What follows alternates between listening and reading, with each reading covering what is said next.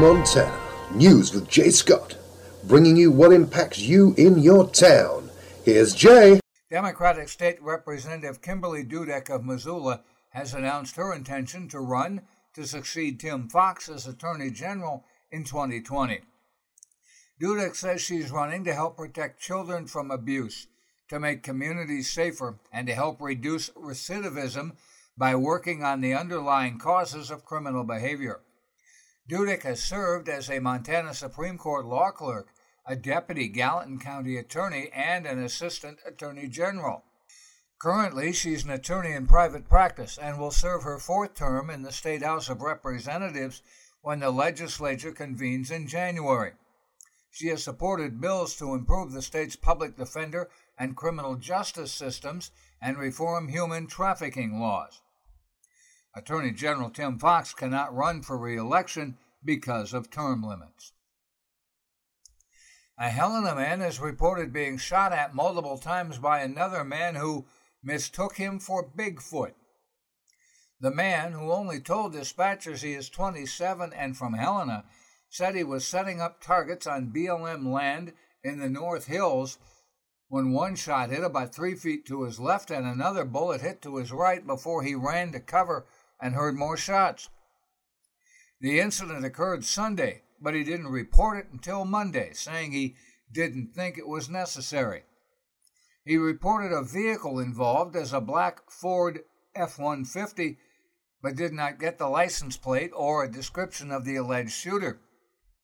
Lewis and Clark County Sheriff Leo Dutton says the man did not want to pursue charges, but deputies did check the area anyway, and no vehicle matching that description was found. The Bozeman Police Department says three bomb threats it received last week were part of a group of threats across the country that shut down businesses, schools, and hospitals. Police say the threats were not credible. The first bomb threat was made to the police department via email at around noon and claimed that a business had an explosive device in it. Bozeman police say the email demanded the business owner pay money to prevent the bomb from going off. The business was evacuated. A Montana Highway Patrol bomb dog searched the building and found nothing. Shortly after the first threat, police received two similar threats to businesses. Those threats also demanded money.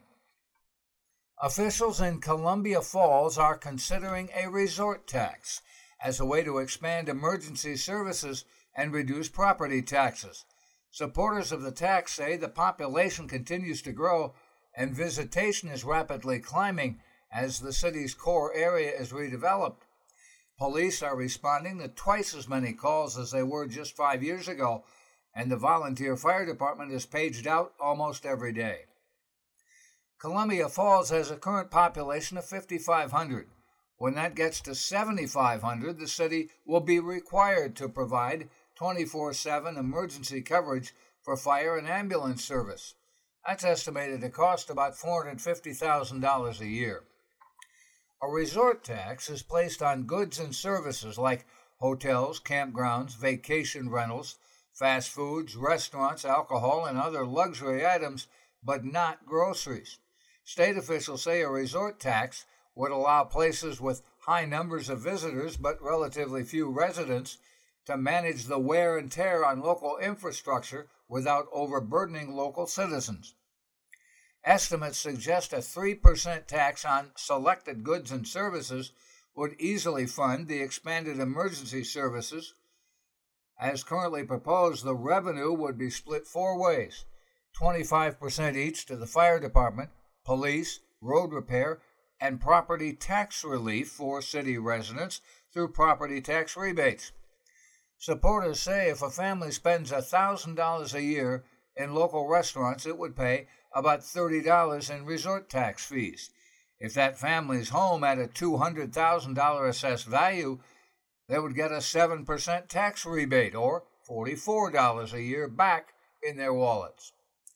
The neighboring city of Whitefish has raised about $4 million in the past fiscal year with a resort tax and 1.37 million of that has been returned to property taxpayers. There are still several steps in the process. Columbia Falls would have to be classified as a resort city by the Department of Commerce, and then the tax would have to be approved by local voters. Billings Public School trustees have approved the school calendar for the next school year, and a proposed week long spring break will not be included.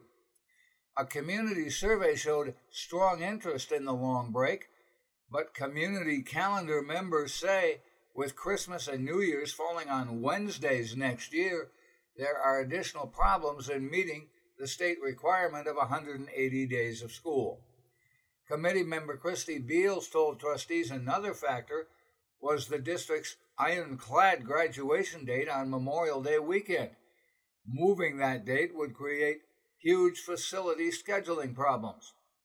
All three high schools have graduation at the Metra. The district has a standing reservation for that weekend. Other challenges include other holidays, the state required seven professional development days for teachers and parent teacher conferences. Trustee Mike Leo says he would favor year round school.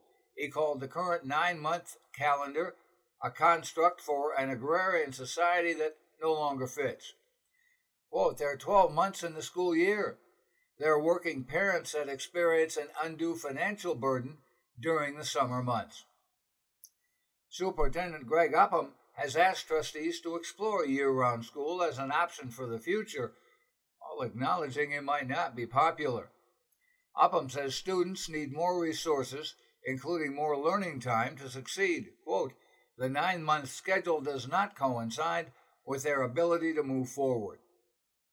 That's Made in Montana News. I'm Jay Scott. This is the Treasure State Radio Network.